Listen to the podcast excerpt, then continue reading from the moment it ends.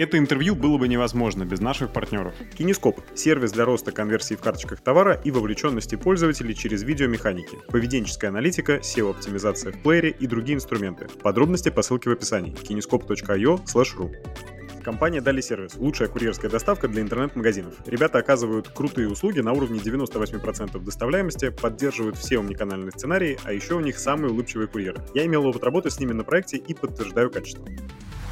Всем привет и добро пожаловать в Digital Voice. Меня зовут Филипп Лавковский, я ведущий этого канала, и сегодня у нас в гостях Герман Клименко, председатель Совета Фонда развития цифровой экономики России, директор, владелец компании Life Internet и экс-советник президента России по вопросам развития интернета. Герман Сергеевич, здравствуйте. Здравствуйте, Филипп, здравствуйте, слушайте. Основное, по поводу чего хотел с вами поговорить и уточнить ваше мнение, потому что у кого, как не у вас, про это спрашивать. В Государственной Думе находится сейчас на рассмотрении законопроекта о внедрении цифрового рубля. И вроде про это много уже поговорили и много чего обсудили, а оно оказывается вот-вот, потому что по плану часть клиентов российских банков сможет начать пользоваться этой формой оплаты уже с апреля 2023 года, ну, то есть вот буквально там считанные дни остались. Расскажите, пожалуйста, что же такое цифровой рубль. Если слушатели какие-то спросят, ну а как там Life Интернет и э, советничество относятся к цифровому рублю, надо тогда еще добавить, что у меня 25-летний банковский стаж с 90-х годов, и, в общем-то, банковский бизнес – это один из моих скиллов, которые я очень хорошо знаю. Вернемся к цифровому рублю. Значит, цифровой рубль – тема абсолютно такая, знаете, сгоревшей лампочки. Лампочка была э, красивая, называлась она блокчейн биткоин. Один из самых позорных эпизодов Министерства цифры, то есть сейчас она называется там Министерство связи, это когда на одной из конференций к Владимиру Владимировичу подвели Виталика Бутерина познакомили. Я считаю, один из самых позорных элементов. Это примерно как, а, помните, была такая Юм Сюнрике, его знакомили то ли с Ельциным, то ли с кем-то, с Бадюжей, по-моему, с кем-то из великих там. Да? То есть это тоже было примерно. Но все-таки прежде чем знакомиться с людьми, нужно сперва знакомиться с экспертизой. Все-таки обращаться к экспертам, а не к сектантам. И повторюсь, я, будучи в банковском бизнесе, я зарабатывал и на МММ, и много что было, да, но я из этого не делал фетиша, да, то есть вот есть ценные бумаги, есть МММ. Вот говорить про криптовалюты как про инвестиции будущего и вообще как перспективу, это примерно как про МММ – кстати, ваши слушатели, судя по возрасту, со мной должны активно не соглашаться, потому что у них, как правило, нет ни компетенции, ни знаний, ни понимания. Ну, это чтобы так, хоть у вас какие-то либо лайки, либо дизлайки. Мы же не в живом эфире, они до конца дослушают, а потом влепят дизлайк, все хорошо. Ну, вам же это эмоции, да, то есть Э, но, тем не менее, это статистически справедливо. Да? То есть, э, значит, люди постарше к этому относятся спокойно и не такое видали. А люди помладше, так как они не помнят МММ, а, в общем-то, про МММ примерно такие же были статьи, как и про крипту. Так вот, во времена крипты Владимир Владимирович у него, я вас уверяю, про атомную энергетику и про балет, но если привели, значит, надо разговаривать. Да, он поговорил с Виталиком Бутериным, посмотрел в сторону, сказал, ну, давайте что-нибудь в этом направлении сделаем. Да, то есть, и высыпалось какое-то бесконечное количество поручений, примерно как сейчас про искусственный интеллект, их прям целых 32 вот недавно выдали, да, вот про крипту, по-моему, было 5. Так что искусственный интеллект перспективнее, должен заметить. И прям в тот же день, а я тогда был советником, я понял, что такое раскалился телефонный аппарат. Все жулики от крипты, то есть все, кто занимался обналичкой в банковской сфере перескочил в крипту. А так получается, я хочу напомнить, я 25 лет занимался банковской сферой.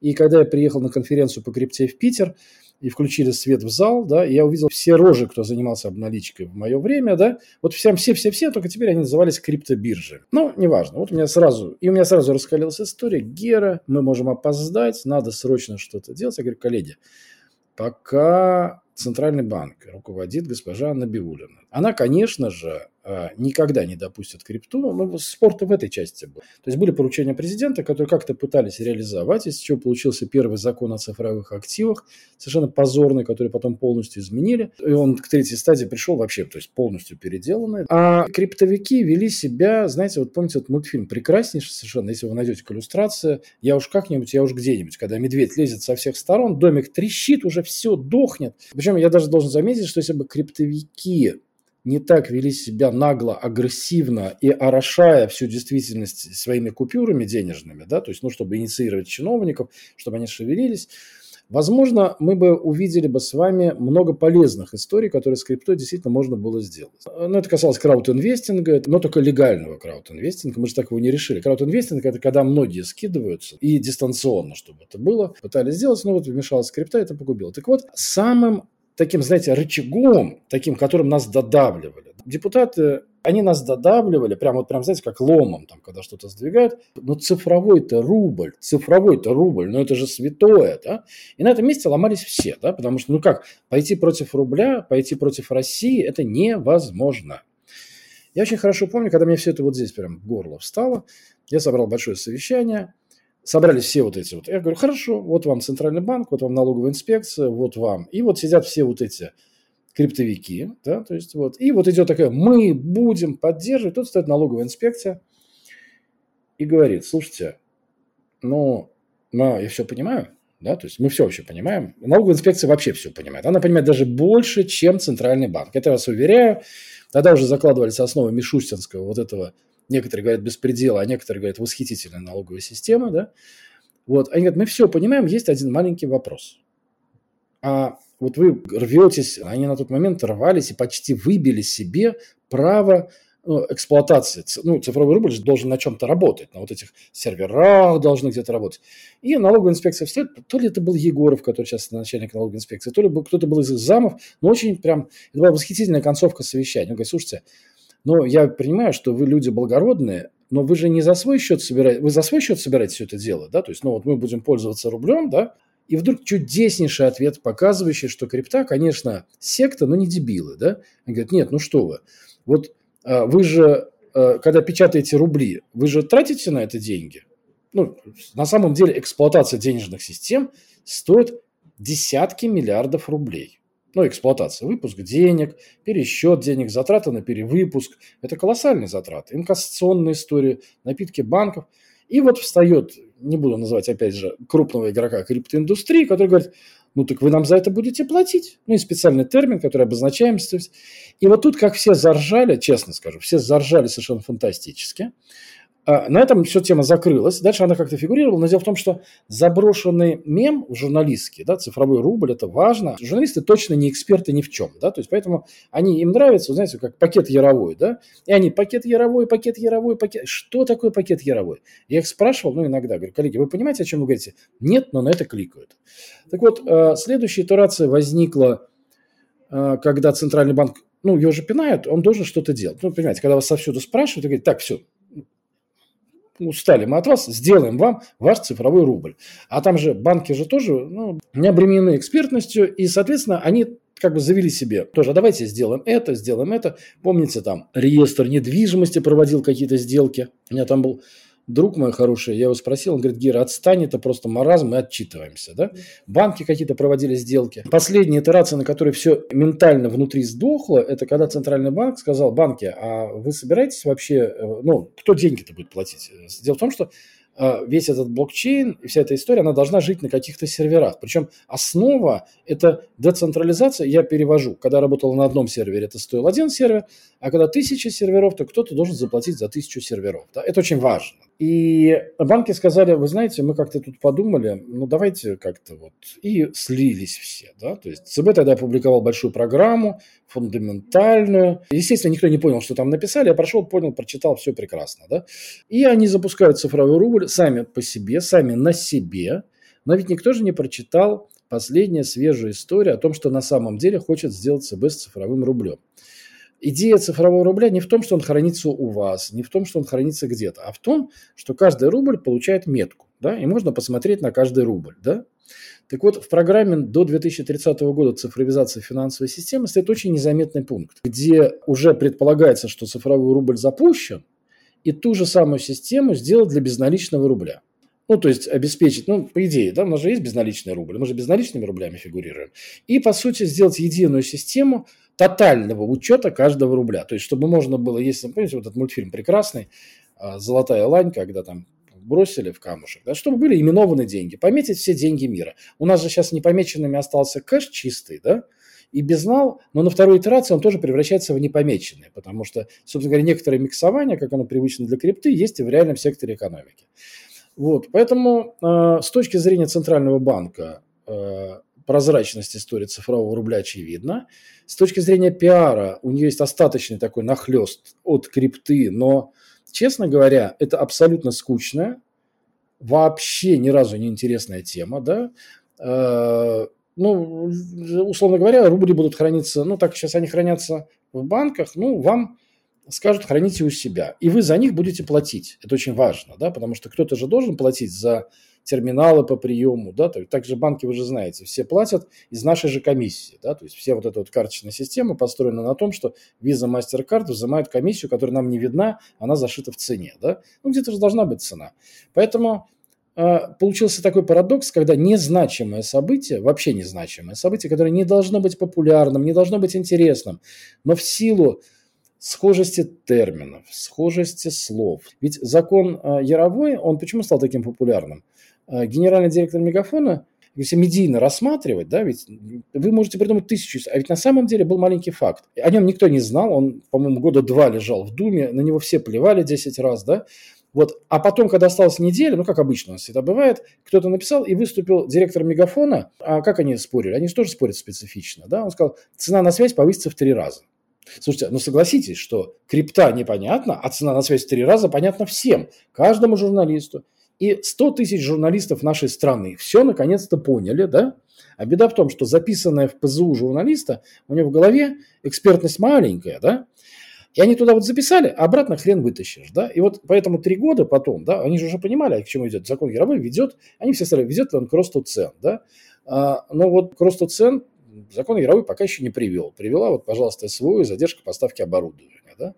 Вот поэтому цифровой рубль тема безумно прекрасная. Для банкиров любопытная измерением оттока денег из банков. Ну, условно говоря, кэш. Сможет ли цифровой рубль заменить кэш? Да? То есть это важная история, любопытная. Но, честно скажу, вот такой чисто академический интерес, то есть это беда, когда э, академические истории становятся достоянием общественности. А мне это мне не сложно, а вот когда Набиулина вынуждена каждый раз объяснять, а да, а Минфин в этот момент занимает позицию, зная, что ЦБ никогда, вот прям сдохнет, но не пустит, да, и в этот момент Минфин говорит, зная, что там никогда не... Причем люди там в Минфине, они еще более опытные, чем...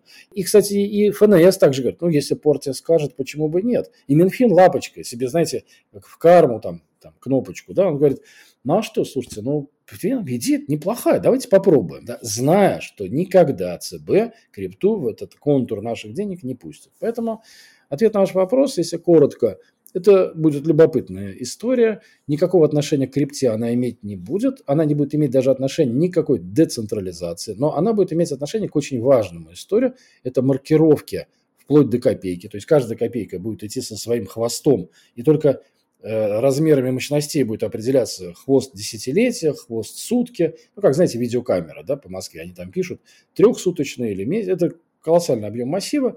Но я думаю, в этом случае, так как это не видео, это не страшная история. И мы попадаем еще в одну цифровую, ну, кто-то называет цифровой концлагерь, кто-то называет это прозрачностью. Да? То есть с точки зрения экономики, чем лучше платится, точнее, тем правильнее платятся налоги, тем даже экономика лучше становится, потому что серость все убивает.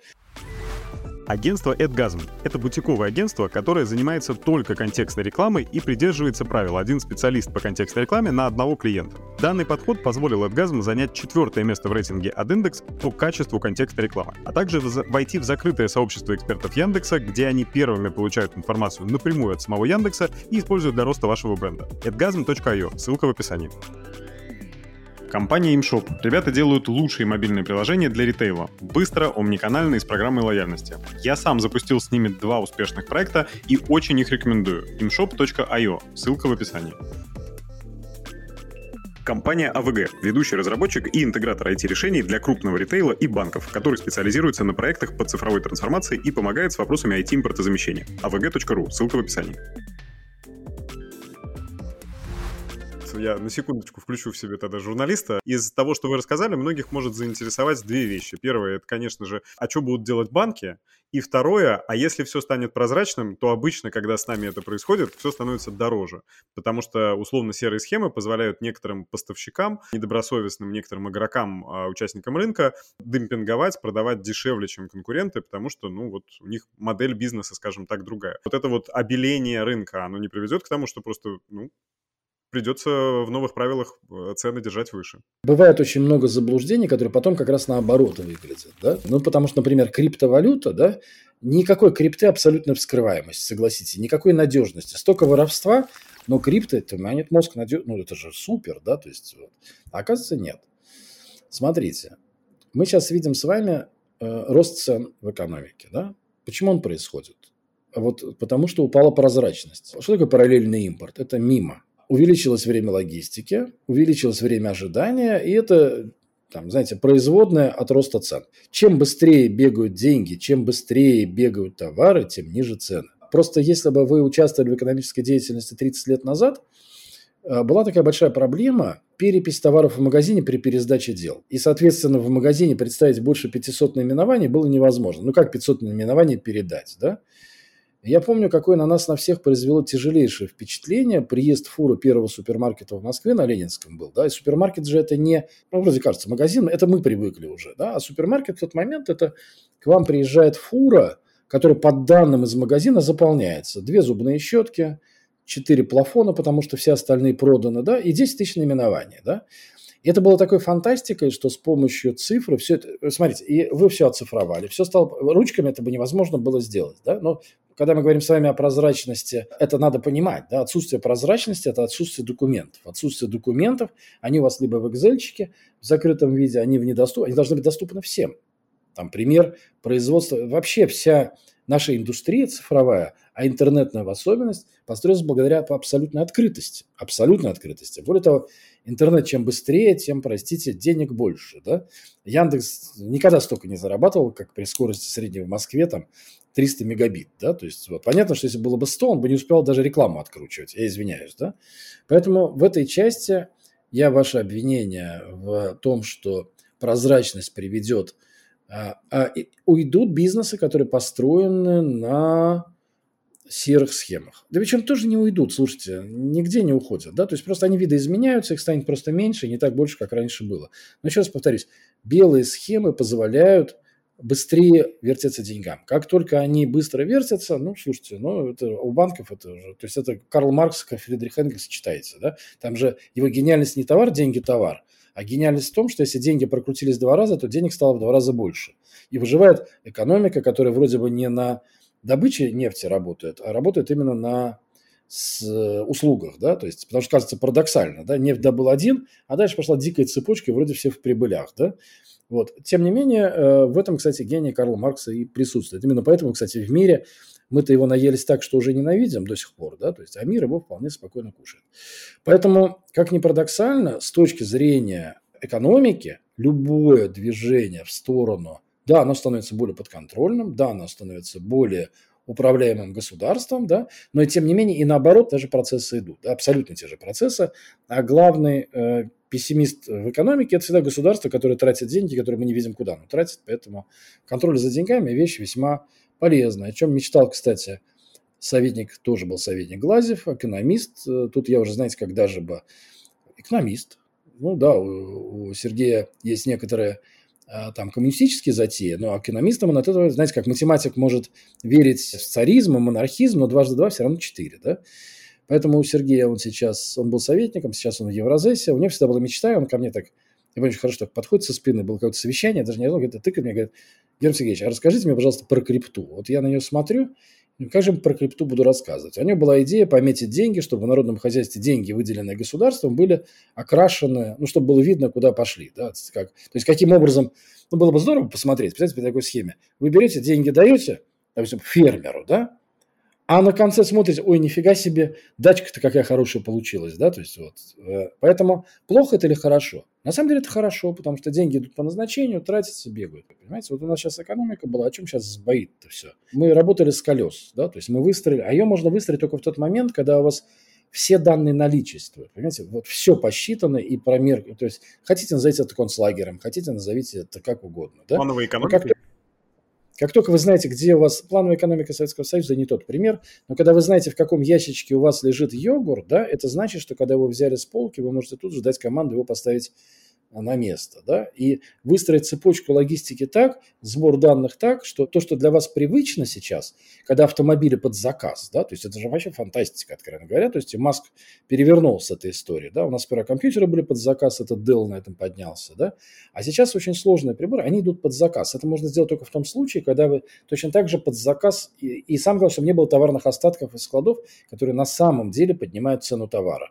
То есть цену-то товара, основную историю, когда мы это исключили, вдруг выяснилось, что из Китая возить дешевле, чем покупать здесь. Ну, это вообще парадокс. Но в реальности за счет убирания затрат попутных, да, то есть вы просто постоянно везете и приехало, да, оказывается, что это все не так дорого. Герман Сергеевич, кажется, что есть интересный термин на этот случай, который мы можем прямо тут сейчас и придумать. Он-деманд экономика такая, получается, что, да, все, все под заказ. Тогда рождается, в общем, вопрос, а насколько это выгодно государству и вообще пойдет ли государство на такое? Ну, потому что с точки зрения распределения денежных средств, вы как раз и сказали, что часто мы не видим, куда расходуются деньги, которые находятся в руках у государства государства. А тут получается, что все станет заметно. Разве же оно выгодно? Если бы вы знали, насколько государство страдает из-за цифр, это не значит, что нет коррупционеров. Да? Их и в Америке хватает, да? то есть и в Германии хватает. Вопрос в процентных их долях, да, если бы вы знали, как на меня ругаются чиновники, когда мы с ними остаемся в частном порядке там пить водочку, да,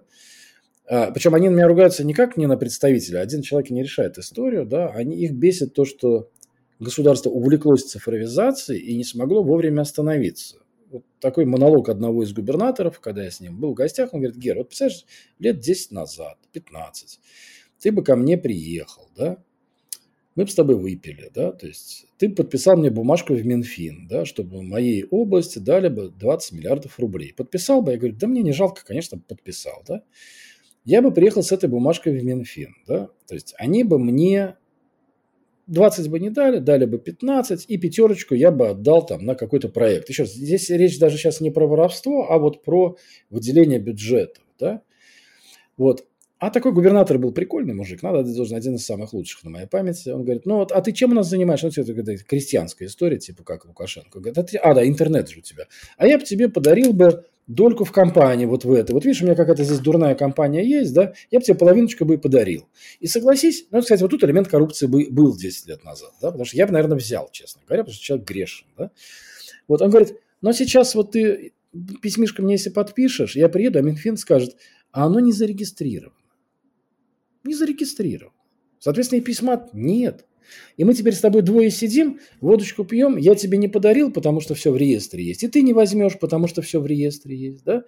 И, а понимаете, мы вообще не понимаем, в какой стране мы живем, потому что экономические процессы практически, да так скажем, в сравнении с тем, что было 10 лет назад, экономика обелилась, прям фантастически обелилась экономика. Понятно, у нас есть и серая история, и есть какая-то осталась обналичка, но еще в сравнении с тем, что было 10 лет назад – Вообще неизмеримая история. Но докатится это до нас, ну, именно для понимания э, в экономике, это не быстрая история. Это, как знаете, когда дорожает РЖД, а хлеб дорожает через полгода или через год, а может даже через два. Да? То есть, ну, потому что зависимость от каких-то историй.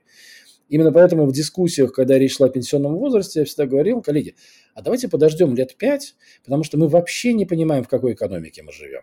А вам кажется, что мы живем в абсолютно катастрофической, я сейчас говорю не про результаты, а про внутреннее управление, понимание процессов. А, но коллеги не стали ждать, э, и обратите внимание, мы пенсионный возраст подняли, вместе с золотовалютными резервами, но ну, мы сейчас не обсуждаем, куда они делись, да, и золотовалютные резервы есть, и олигархи с деньгами на Западе тоже есть, у них, правда, отобрали. И граждане, которые десятками тысяч покупают недвижимость за рубежом. То есть денег-то тьма. Проблема не в пенсионном возрасте. Проблема в том, что мы в России не можем инвестировать в эту историю, то есть не получается. Но это мы с вами уже ушли в другую тему, да, то есть вот. Но в целом, еще раз повторюсь, ничего такого фантастического и не будет, и не ожидается в этой части. Ну, то есть а фантастического не ожидается в том смысле, что не будет полной Мы, прозрачности? Сравнение оно будет полное, но я всегда говорю, коллеги, 20 тысяч человек в год, извините, погибает под колесами автомобилей, да? Но мы с вами не призываем АвтоВАЗ обложить оборотным штрафом, да? Цифра на текущий момент. Ну да, вот я привожу пример совершенно, ну реальный, кстати. Вот даже вы помните историю Яндекс Еда потеряла данные. И тут же начинается оштрафовать. И вот у меня, кстати, вы знаете, я пострадавший, кстати. Вот я прям реальный пострадавший, да, потому что я когда приезжаю домой, возраст у меня сказывается, да, то есть жена, соответственно, дома устраивает газоват, у меня там здоровый образ жизни, да, вот я приезжаю домой, брокколи, а я говорю, не, я тут, я тут держу диету, я ничего не ем, да, а сам заказываю совершенно чудесный здесь ресторанчик Батоне рядышком, и там хинкальки, да. И, конечно, я же не писал там в имени Герман, ну, у меня просто Герман, Клименко, а жена, появился сервис, действительно, и вот она, а я так всю неделю держусь мужественно, понимаете, приходить домой после там порции хороших хинкалек, да, и мужественно не жрать брокколи. Говорит, знаешь, я держусь, я лучше поголодаю, да, то есть вот чтобы было все. И вдруг оказывается, четыре последних дня эта тварь по вечерам заказывает хинкали. Скажите мне, пожалуйста, вот Яндекс должен понести же, ну, слушайте, вообще бы я его казнил, да, то есть, но если быть совершенно честным, то, конечно же, цифра никого пока не убила. Да? Все, что цифра делает, нет примеров после внедрения цифры, когда стало хуже. Цифра всегда, это прямо знаете, такой постулат, который можно там высечить. Когда, вот, когда мы будем менять цифру на цифру, ну, например, мы поменяем одни госуслуги на другие госуслуги, то да. Но совершенно бессмысленно рассуждать о теме первого прихода цифры. Она всегда будет благо. Да? То есть на скрижалях можно написать «всегда улучшение производительности труда». Посмотрите на таксистов. Но вы не помните, он таксист, это всегда был такой класс, у него в багажнике была водка, и он знал адрес проститутки, да, то есть куда нужно отвезти клиента. Они жили какой-то своей параллельной жизнью, три ездки в день – это ни о чем. Сейчас это, по сути, трудная, тяжелая работа, где Яндекс накидывает им безостановочно заказы. Да? Кстати, изменились таксисты, те, которые были, они ушли, но стали новыми. Да? Цифра всегда приводит к решению одной из самых главных проблем России – это производительность труда. Если вы сейчас посмотрите, какая она была а какая она стала, она практически достигла совершенства. Да? То есть идеальная история, то, чем, собственно говоря, занимается в Яндексе, в Яндекс Такси работают а, у меня учили в военном заведении, я программированию учился. У нас там был сектор теории массового обслуживания. Я его не любил, я больше любил искусственный интеллект. Но и примерно я понимаю, кто там сидит. Да? Еще раз, достигать максимальное достижение производительности труда. Когда ввели кассы, вот онлайн-кассы, да, которые тоже все ругали, был сбой у моего хорошего друга в одной из сетей бензоколонок. 300 штук. Ну, не буду называть во избежание, там, не знаю, может, ему неприятно будет, но пример известный был. На сутки выбила касса. Мишустин разрешил обслуживать в кэш, да? Ну, казалось бы, счастье, да? Вот знаете, вы хозяин, да? Зачем вам все это безналичная ерунда? Давайте кэшу хапанем, да? Почему бы нет? Разбавили бензин, продали в кэш. Много схем существует, да? Может, даже не разбавлять присадочки. Там. И вот касса встала. Как вы думаете, во сколько раз меньше было продаж? Да, всего лишь навсего 4 раза. Что лучше для владельца компании? А, иметь абсолютно белый доход, но в 4 раза больше. Или кэшевый, но в 4 раза меньше. Но ответ же известен, понимаете, да? Про Тут цифру... яйца и курицы, потому что, с одной стороны, людей уже приучили к этому, и этот период цифровизации прошел. Я думаю, что через какое-то время, если отключить какой-нибудь СБП, то будет меньше продаж на бензоколонке, и уже про безнал все заб... про карточку даже доставать никто не будет. Просто базовый ответ на ваш вопрос. Цифра, во-первых, никого не убила. Первичное внедрение всегда приводит к улучшению. Цифровой рубль вместо кэша – это всегда будет хорошо, вообще всегда, безотносительно чего бы то ни было.